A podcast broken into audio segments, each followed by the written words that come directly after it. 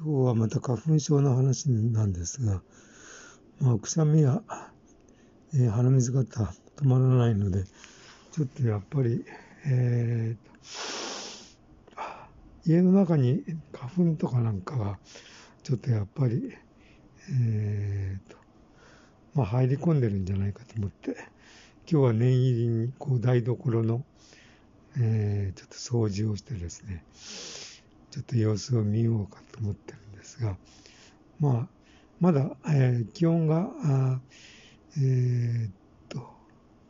まあ、ファンヒーターとか使わないと、17度ぐらいですかね。なので、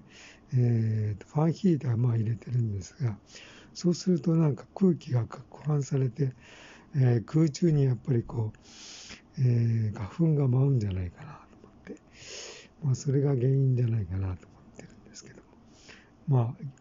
今日はちょっと、えー、掃除をしたので、えー、ちょっと良くなるかなと、ちょっと思っています。